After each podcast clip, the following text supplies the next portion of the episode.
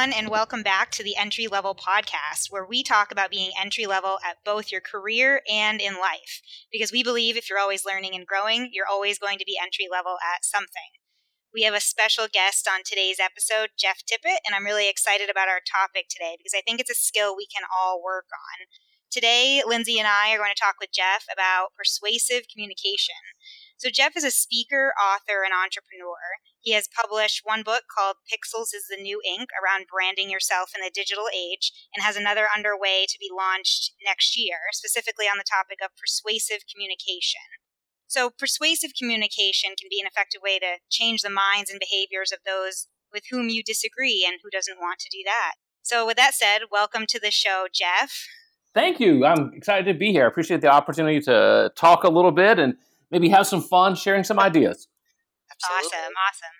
So, to get us started, I, I kind of gave a, a, brief definition of what I could find persuasive communication to be defined as. But can you give a little bit more background on what it is and maybe what the difference is between standard communication? Yeah, absolutely. So, when I tell people that I speak on persuasive communication, the typical response that I get back is, "Ah, oh, you teach people how to manipulate others," um, and oftentimes that's that's our uh, what we think, and it's really not people's fault. I, I, understand. We've gone through sales training or had different types of training, and maybe we've learned like little phrases to say to make somebody do what it is that we want them to do, and so it, oftentimes people do think they're the very same thing, but manipulation is like the far opposite galaxy of persuasion and manipulation is, is defined this way it's to control or to influence a person or situation, but to do it cleverly, to do it unfairly, or to do it unscrupulously. And we have probably all been on sales calls when the person is just going and going and going, and we'll give up that credit card number just to get them to stop talking as they continue to push and push harder and push harder. So we understand manipulation and persuasion on the other side is a really beautiful thing. And, you know, as I say in my book, that we all live or die based upon our ability to persuade. It doesn't matter if we're the CEO of a company trying to move it forward, or if we're in sales, or if we're a sales manager, or if we are a middle manager, if we're an entrepreneur, if we're entry level, um, or if we just don't want to live alone for the rest of our lives. That we all have to be able to persuade, and persuasion is defined this way: is to call someone to do something through reasoning or argument. And the argument here is the purest form of the word. It's not like what we see in our political discourse today where we're, you know, just beating up on each other, but it really is like the reasoning and, and bringing forth points back and forth. And it's to call someone eventually then to believe something after a sustained effort, and at which point they then accept it for themselves.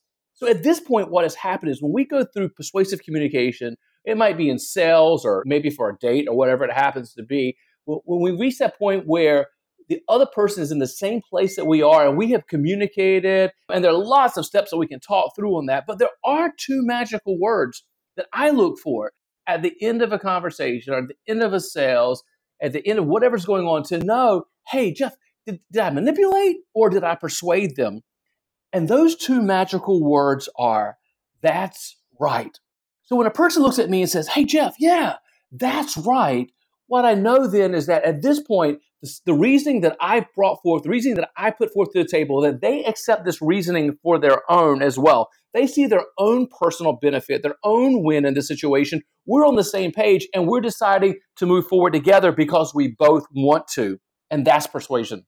Yeah, I love that. I love that that differentiation between the two. And I work in marketing, so I feel like I see that and I feel that every day when we're trying to tell our stories around our products and our offerings and trying to shift the narrative away from you need to buy this now yeah. to to like helping people understand why there's a value for them way before we put any product in front of them. And I'm sure Lindsay in sales it's probably similar. Like you have yeah. to have a certain tone around how you're talking and, and help people get there themselves before you try to get them there. Yeah, I mean, yeah, I find it interesting when we were going to be talking with you about persuasive conversation and communication because I've had to sit through a lot of lectures on this type of stuff with my job. But what I find interesting and what's helped me understand persuasive conversation and communication is that it's not like you said it's not being manipulative. It's not trying to trick people into doing something you want them to do or catch them or throw them off guard. I think the way I think when I think of persuasive conversation, it's a big, it's a lot of listening exercise. It's a lot of listening to what they're saying and trying to figure out how to get them to yes or get them to understand your side without kind of coming at them in a manipulative way. So I agree with what you said that some people look at it the wrong way. And I, I found that in order, the most persuasive I can be is to, is the better listener I am. If I listen to them well, I'm able to form conversations better. That's kind of been my experience. Yeah, and I would agree. In fact, like one of the chapters in my book, when I, am talking about how we position messages, you know, I talk some about binary versus non-binary options. And sometimes we think of just everything as binary, where it's black or white, yes or no, this way or that way. Where, like what you guys are talking about here, when you're having a conversation, when you understand their needs, and from my perspective, things fall into one of three buckets you know, health, wealth, or relationships. All of our needs are in one of those three health, wealth, or relationships. And when we understand what it is, what we offer, right, what it is that we're bringing to the table, and we listen to them and what their needs are, sometimes that requires a non binary approach where we, we may not even come out exactly like what we thought or exactly what they thought, but at the end is something that we both like and we can both be excited about. Yeah, absolutely. And I think I see, I, I think we talked about this earlier today when we were chatting, but I see this, this shift in how people are moving towards more persuasive communication, even on social media and, and different channels as they're trying to build personal brands. And I know this is something that you talk a lot about is like, how can you integrate persuasion and persuasive communication into your personal brand. And to me, like I talk a lot about personal branding and how important it is and the value in it. And I hadn't necessarily connected the dots before I read your book. And then, but then it was like a light went off. Like, yeah, everything, everything we do, it's about trying to persuade others of our expertise, of our value, or what we're bringing to them. And so, you know, I wanted to ask you a little bit about what are some things that people can do if if they're just starting out and they're trying to build a personal brand or get their they get their expertise out there? You know, how do they integrate this type of communication into what they're doing? Fantastic questions. A few like pointers up front, and then we'll, we can kind of go into that. So I strongly advocate that brands are held in the eyes of those looking on. So I may like try to say what my brand is, but actually my brand is held by people who are looking on. My job, my role in this is to give them clues as to how I want them to perceive me, how I want them to, to think about me. And the second thing, like before I get into all this too, is that whether we're building a personal brand or not, whether we think we are or not, we actually are. And sometimes the things that we're not doing is actually building that brand. And that's how people are perceiving us. So I don't think it's even a choice of do I do it or do I not? Even if we're not actively building our brand and figuring out like, like who we are and what we're trying to put forth, even not doing that is a brand because that's how people are perceiving you as they as they look on. Does that make sense? Yeah, absolutely. Yes. Lindsay and I, we talked about this on a prior episode, and I was saying, you know, what people Google about you, whether or not that's what you want it to be, that's what it is. Yeah. and so it's you're in control, and you have to be the one who steps up to take control of it. Otherwise, what's out there is the perception, and if you don't do anything about it, then you are doing something about it. so yeah, I, I, totally understand what you're saying there. So a, a few pointers in for building that that brand, and I advocate that it that it doesn't matter what it is or what you're doing, that you can probably find an area in which you can be an industry expert, that you can have knowledge that other people don't have. And sometimes, like, like people as they may wait too late, like they may wait till they actually need a job when they're trying to figure out, like, oh my mm-hmm. gosh, I need to be doing this or I need to be doing that. I say, do it now. Go ahead and build. Why bother sending out resumes if you can build yourself up so that people are chasing you down? So how how do you do that? Become the industry expert, become the go-to person. And the thing is, you don't have to be a generalist. You can be a specialist in a very small area, but be the, the person that is like uh, one that other people point to. So, like, that begins by understanding your skills. What expertise do you have? What are you good at doing? What do you love to do? What are your top three strengths? So, understanding yourself, right? This isn't creating something that you're not. Who are you? What are your skill sets? And then figure out who you are Some people refer to this as your unique selling point or your USP. Another word that's used here is the word onlyness, meaning this what is it that's unique and special about you that's different from everyone else around? And that might include your, your hometown, it might include your education, it might include some experiences. Know, one of the things for me is adopting a baby from third world country, my background in, in communication, working with some great clients, but figure out you. So if you understand your skills, you understand who you are, and then look for your audience. And you know, especially with today's online world, it's so easy to begin finding your audience and finding out who that group of people are that would be interested in what it is that you're sharing or, or, what you're saying there and building out that audience there and then figure out how you start communicating how you start sharing information with them and over time and staying consistent on message staying consistent on, on what you're building out there you can become the industry expert becoming the guru and especially when it comes to persuasive communication it's like it's like a magical leap. Like it, it jumpstarts. If people look at you and say, oh my gosh, that's the pro. That person knows more than anyone else does in this area it's so much easier for them for you then to persuade them and to, to bring them along because they already have high regards for you. That just reminded me when you when you were just going through that i feel like when you when you become an industry expert or you're in your job for a certain amount of time and you're relied upon by management by even your friends or in a different situation that what I always think about is you want to be the person that when you're sick for the day or you're not there or you're not here, that they want you there because you add value. And I think that, you know, being part of persuasive conversation is a lot of value add. And that's to your, I 100% agree with you when you said, be the industry expert, be the best at what you do.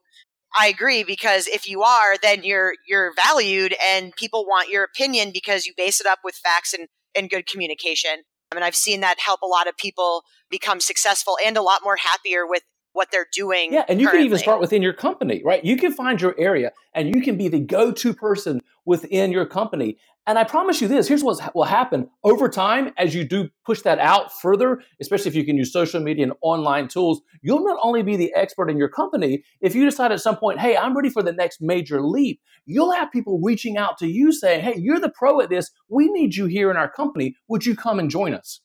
Yeah. Yes. Oh, yeah. That's a big one, I think. And also the ability, you called out a couple things that I, wanted to touch on a little bit more. This ability to relate to somebody. I feel like when I'm Eh, you know, going back to like people who I follow on social media or something like that, there are people out there that I've never met in my life, but who share such compelling, interesting content to me that adds so much value to my day as I'm scrolling or whatever that I mean, I'm loyal to them. Yeah. like I've never, I've never met them in my life, but I would, I would fly out and meet them today, and I have this trust in them because of the content that they share, even though I've never met them, and you know, who knows what they're actually like in real life. But they build this brand and this perception of themselves through their content, through their value add. That I think that ability to relate to somebody, I think, and and have that even though you don't really know them, you feel like you do because they're vulnerable and they're sharing and, and they're adding value to you. And I think that that is something that is huge for, for anyone looking to do And, and they don't need to wait. Like, I figure this out, start figuring this out now. When you're ready for a job shift, or even if you decide you want to go out and become an entrepreneur and start your own company, it'll be so much easier when you have that brand recognition out there and people know you're the one who does X. Yeah, yeah. So you also talked a little bit about adopting a baby from third world country. Can you talk a little bit about how that has defined your brand and, and kind of, you know, how that's led you down this path a little bit sure, too? absolutely. So my story with the adoption, my father had gone over to Haiti to do humanitarian relief, um, and he came back and asked to have dinner with me to tell me a little bit about his experience. And I agreed to meet him halfway and have dinner. And I wish I could tell you that that I did it just to hear more about the story, but he's actually going to one of my favorite restaurants. So the menu won me over, and I'm like, hey, yeah, Dad, I'm there. But it, it changed when I got there. He pulled out some some photos, so he didn't just have them on his phone. Were, these were like uh, the real real photos. Pulled out the photos and started telling me the story of a ninth grade girl who was their interpreter. She was in an English speaking Christian school, and she had gotten pregnant. And the school gave her an option of giving up her baby or quit school and drop out. And she's looking at her life thinking, you know, uh, being in this school, learning to speak English, getting an education for Haitian is one of the best things that, that she could do. So she made the gut wrenching decision that she wanted to try to find a home for the baby. So my dad showed me the pictures. I remember like looking at this baby and I don't know what it was. It's not like I had thought about adopting. It was not like my dad tried to persuade me. In fact, my dad was shocked when we had this conversation. But I looked at this picture of this baby who was about five months old at that time. And I just immediately knew that I was drawn to her. And I knew that the next step for me was to adopt her. Didn't have any desire to adopt, never planned to have adoption, didn't know how to do a third world adoption. But I started the whole process. And within the process, I will say it was the hardest thing that I've ever done in my life. It was, I did it in six and a half months, which is a record time for given what I was doing international and all that was happening in Haiti at the time. But it was six and a half months of the hardest times of my life. There were times that I just wanted to throw my hands up. Times actually I did throw my hands up and just say, I quit. I can't do this anymore. You know, things weren't lining up. But the next morning, the sun would come up and I'd be refreshed, I'd be renewed, and I'd be ready to go back in and tackle because I had this why inside of me and I knew that I needed to do this. So started the process. You know, there were times I would flew over, probably went over about a half dozen times with her uh, during this process and had a chance to meet her, get to know her, fall in love with her. You know, there were times that it just collapsed. At one point, that I was told that, that no one was showing up at the office where I needed a document signed.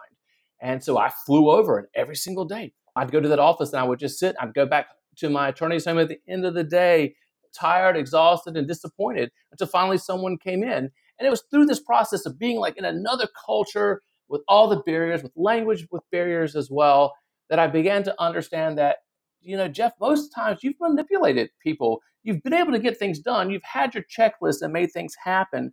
But what you've done is manipulated people. And that did not work for me in Haiti. So I had to begin to understand how do I turn this around? Because this baby's life was in, in, the balance here. How do I turn this around? How do I figure out how to motivate the people that I'm working with in this foreign country to my good and to this baby's good uh, as well? So, in this situation, and standing there with a Haitian government official, after telling the story from my perspective over and over, what I wanted to have happen, why I needed to have happen, and having this person just look back at me through the translator with just this blank stare, I realized that my method of persuasion and my method of communication wasn't going to work. But one of the things I had learned about Haitians is how much they value their children and how much they love the babies and their, their culture. They're just jewels to the Haitian. So I turned the story around and I talked about her. I talked about how sick she was. I talked about how I had medical help ready for her. I talked about how I committed funds for her education. I talked about how my family would love her and we would raise her and we would give her the very best. And it was almost instantaneous that he just turned around, his face lit up, he signed the documents, and within 10 minutes, I was out the door with that document signed. That's amazing. So it sounds like you kind of turned it around to be less about you and more about what you could offer them, right? Exactly. It's more about my audience and what my yeah. what my audience valued and what my audience wanted. My audience really didn't care that I wanted to adopt a baby. That w- that was of no importance to him. But what he did care about was a, a fellow Haitian baby that was very sick and needed mm-hmm. help. He cared about that. And when I convinced him then that I was going to be there, I was going to be the link to what he cared about and and her success, it all turned around. But I had to focus on what was important to him, not what was important to me. Yeah, I it's so funny you say that because I think I was just I was talking about that earlier in the episode about how a lot of people think like persuasive conversation like selling and anything like that that you're t- dictating the conversation like you're trying to convince someone of what you want when really you're just listening and figuring out what they care about and like it and and that helps gauge the conversation but it reminds me when when I was getting trained on like this topic on listening and communication, I remember we had to do these role plays and we would sit in front of this instructor and he would always try to kind of mess us up a little bit. And when you're new and you're you're younger and you're learning kind of what you're selling and or what you're trying to communicate, you start memorizing things and you want to get them out. And so this guy when he would like stump us used to say, he used to say to us like, "Oh, we I got you like you couldn't sell ice to an Eskimo." And we all used to get frustrated and we'd be like, "Well, what, and so finally one day I was going and I kind of said in front of the class to make a joke, like, well, what if the Eskimo doesn't want ice? Because that's what we used to say about the guy, like, because he was just, he used to annoy us. And he goes, well, that's a good question. He goes, but it's your job to find out if he wants ice. And I go, wow, you're so right. Like, it was almost that, like, aha moment in my training where I'm like, wait, you're so right. Like, it's about me figuring out what I'm, like, what to talk to him about because of what he would actually want. And it really resonated with me through the rest of that training because then I kind of, it clicked for me how kind of persuasive conversation and how to jumpstart those conversations actually take place. So I just, that reminded, your story just reminded me of that. Absolutely. And to me, that's like what you have just said is like the prime example of the difference of manipulation versus persuasion. When I'm manipulating, it's just about me getting what I want. When I am persuading, we are sharing ideas, we are sharing values, we're sharing what I offer, what the person's needs are, what the gaps are, and we're trying to find that place where it overlaps. And that's the sweet spot.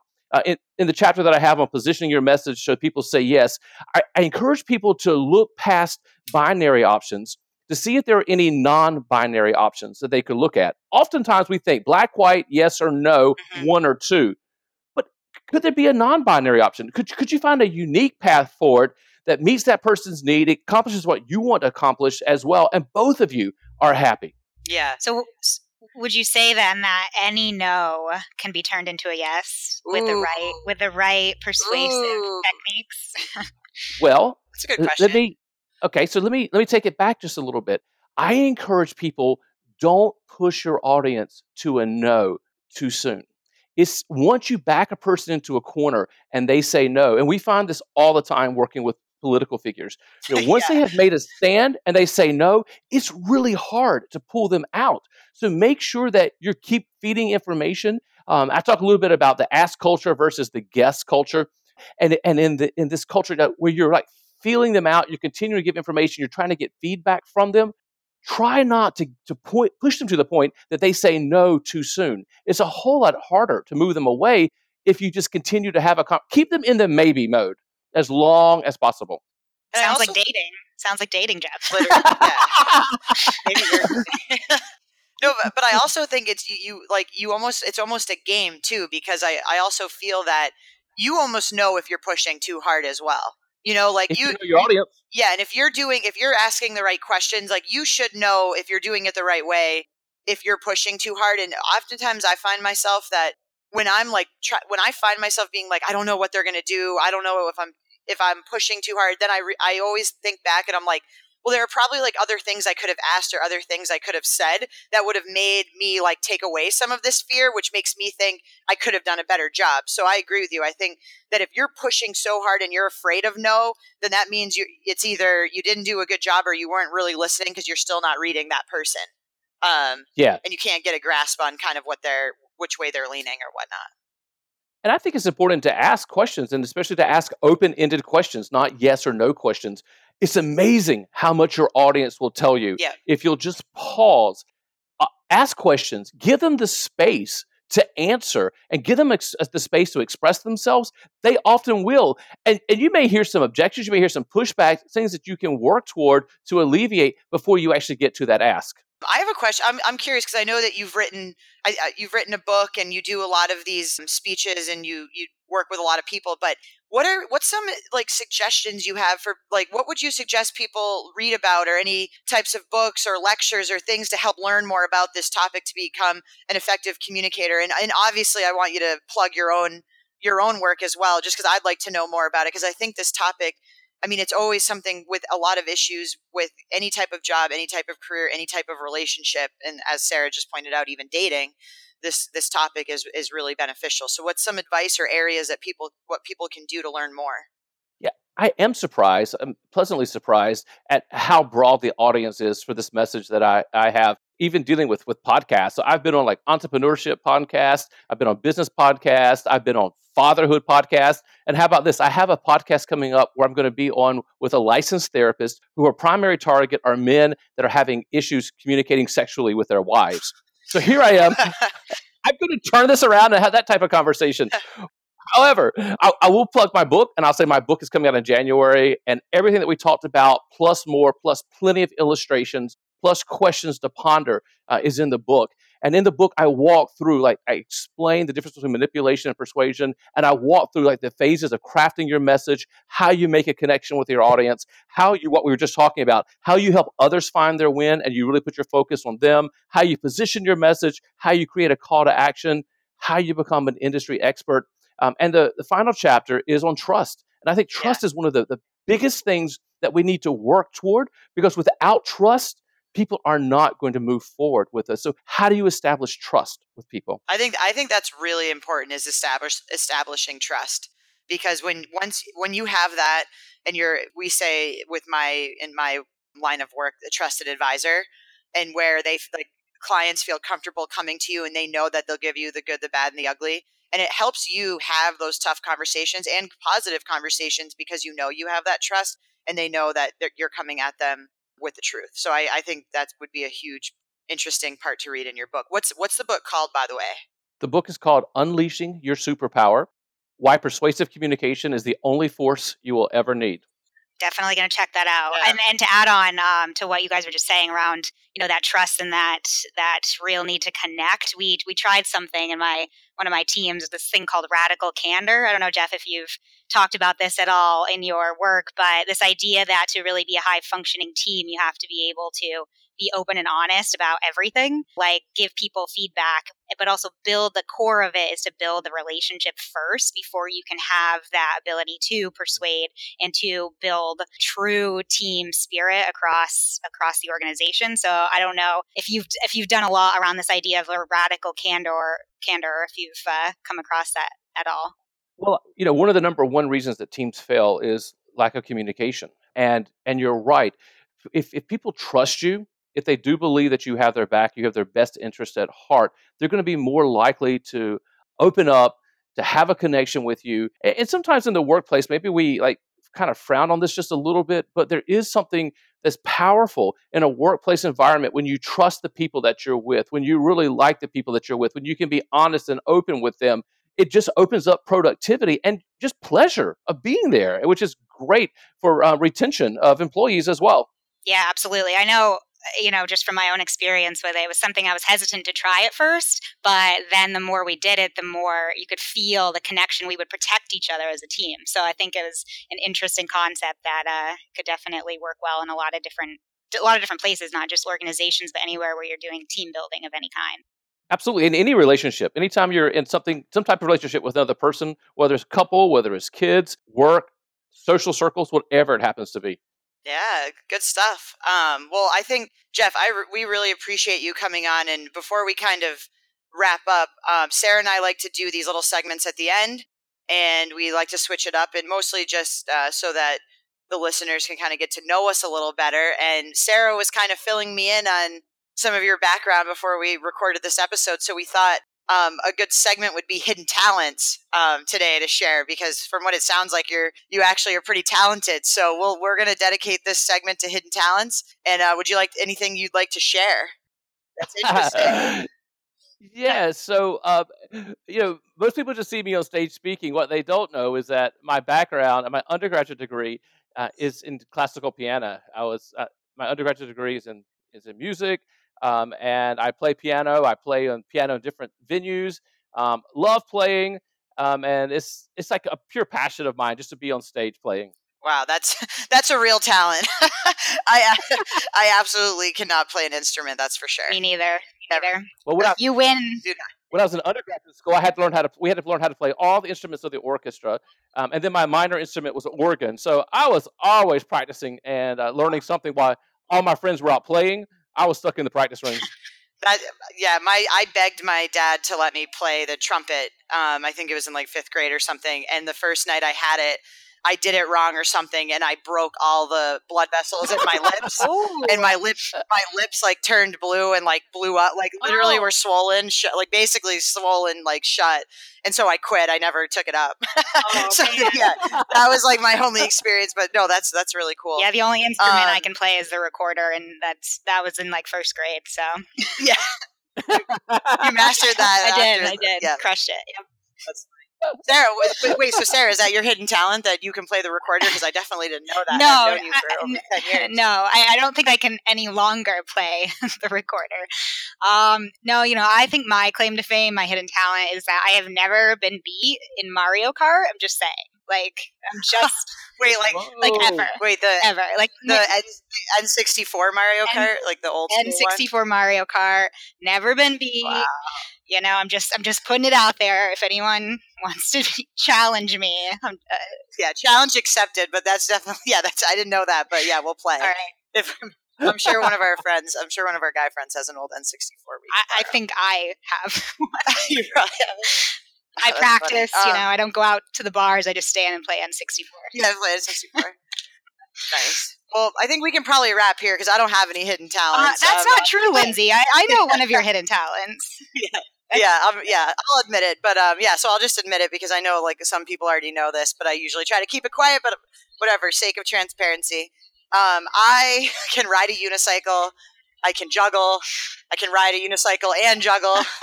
can ride a six foot tall unicycle backwards, forwards with one foot. So that is my hidden talent. I have ridden in parades before. My brother can also do it.